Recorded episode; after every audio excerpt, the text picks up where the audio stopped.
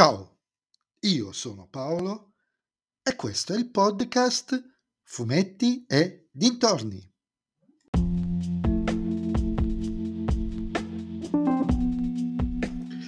In questo episodio del podcast vi parlerò del numero 425 di Dylan Dog, I Predatori, scritto da Gabriella Contu e disegnato da Daniele Caluri, edito ovviamente dalla Sergio Bonelli Editore.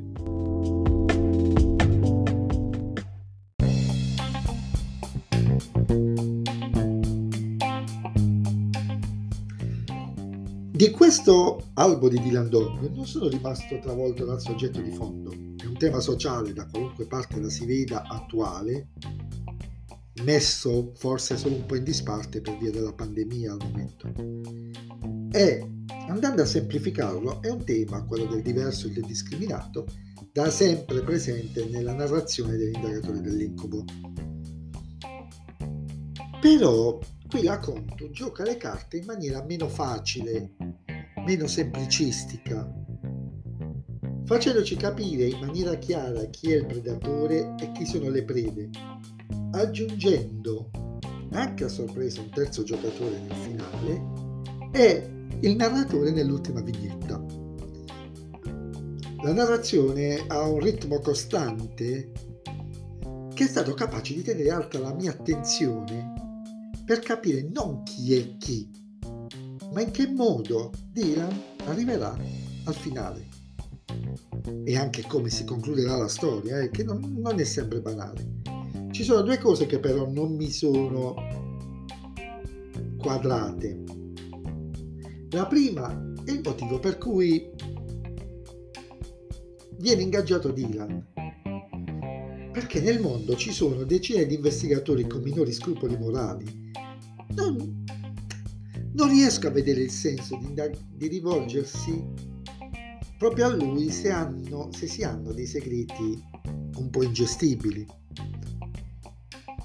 Il secondo punto è la caratterizzazione del nuovo Dylan e su questa cosa mi rifaccio un po' al vorrei ma non posso del, dell'episodio del podcast sui due anni della fase 4.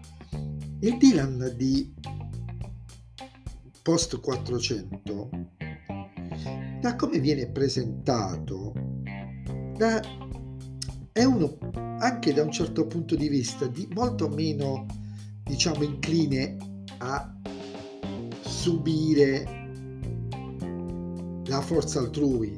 Cioè uno che aveva tanto pelo sullo stomaco per uccidere gli zombie in un cimitero si fa prendere a cazzotti in maniera così semplice. È una cosa più da Dylan pre-400. E tra l'altro, aggiungo, dice anche una cosa, sempre in questo momento, quando lo troverete, che è in palese contraddizione con le sensazioni che lui esprime per primo dopo aver incontrato il cliente. Sono oggettivamente piccoli dettagli che mi hanno fatto storcere il naso, ma che tolgono realmente poco alla storia, forse quello un po' più grave perché è stato ingaggiato lui. Storia peraltro illustrata splendidamente da Daniele Caluri, che, come giustamente dice il curatore Recchioni nell'introduzione, ricorda tantissimo Casertano, anche se a volte vedo qualche problema nei volti, vedi ad esempio pagina 44.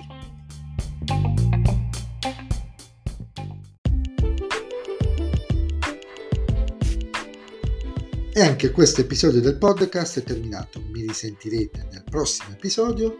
Vi ricordo che potete sempre seguirmi su Instagram sul profilo Fumetti e Dintorni, dove potete, possiamo interagire, potete farmi le dovute critiche e se vi piace il mio podcast allora suggeritelo ai vostri amici. Se invece non vi piace il mio podcast allora suggeritelo a chi non sopportate. Ciao a tutti!